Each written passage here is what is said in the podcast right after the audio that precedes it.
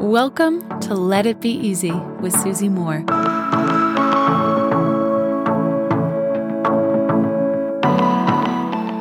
Do you ever feel guilty creating boundaries? Oh my, this subject of boundaries, I feel like it is just this omnipresent discussion that we're having. And I'm so happy about that because I can almost find that all sources of resentment and dissatisfaction can come from a boundary issue.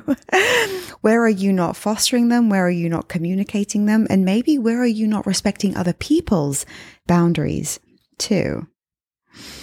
I've noticed that in Self Coaching Society, which is my life coaching membership, when we speak about boundaries, there tends to be guilt that comes up, especially for women and especially with family when it comes to setting boundaries that make sense to us. So a boundary such as, this is how many times I can spend looking after my grandkids. Or this is the time that I've carved out for me. So I actually can't pick up that person from the airport. Or when you're in my home, just please take off your shoes. Whatever the boundary is, it may be something small, seemingly insignificant, but important to you, or it may be something larger that requires, frankly, an uncomfortable conversation. I want to speak specifically because boundaries is such a big topic. I want to speak today specifically about the guilt that we feel when we create a boundary or communicate, more importantly, a boundary.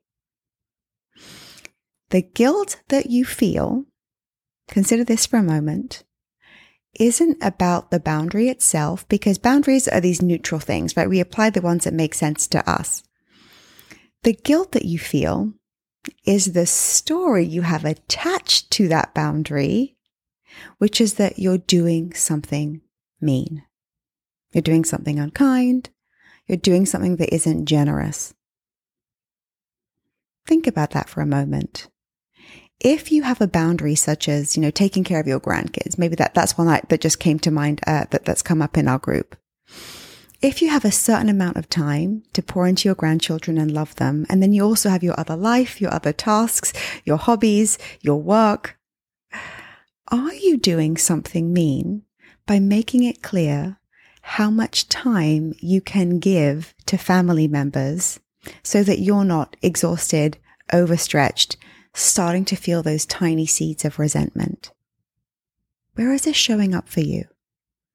Are you, if you're overgiving at work, for example, and it's making you feel just fatigued and, oh, even uh, some low level anger towards people, are you being mean by really drawing a line as to what's appropriate for you and your time?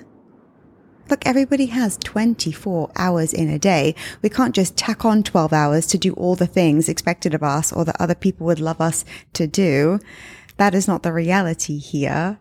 So when you protect your energy, when you protect your time, so that you can actually show up as the most generous, loving, energized version of you, let me ask you, is that mean?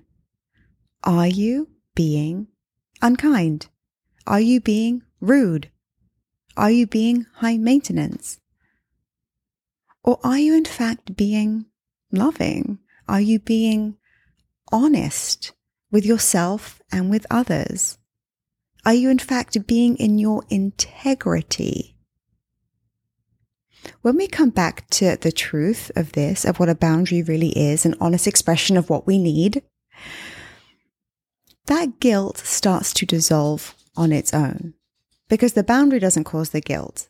The story attached to the boundary that you're a bad person, that you're doing something mean, that you're doing something wrong, that is what creates the guilt. Are you being selfish?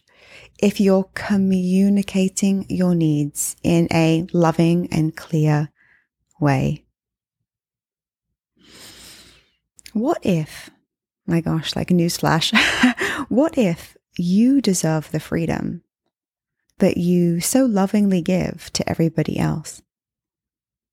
What if you deserve that freedom and peace and your time and energy are just as precious and important as everybody else's.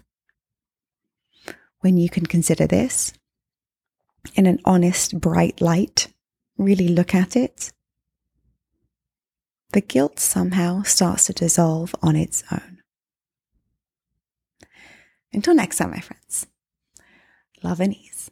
Hey, friend, I've got something really cool for you. I want to give you free access to my signature course called Slay Your Year, which typically sells for $997. You can check it out, all the details at slayyouryear.com. All you have to do to get access is leave me a review, leave a review of this podcast on Apple Podcasts, take a snapshot of it, and send it to info at susie-moore.com. That's info at susie-moore.com, and we'll get you set up with access.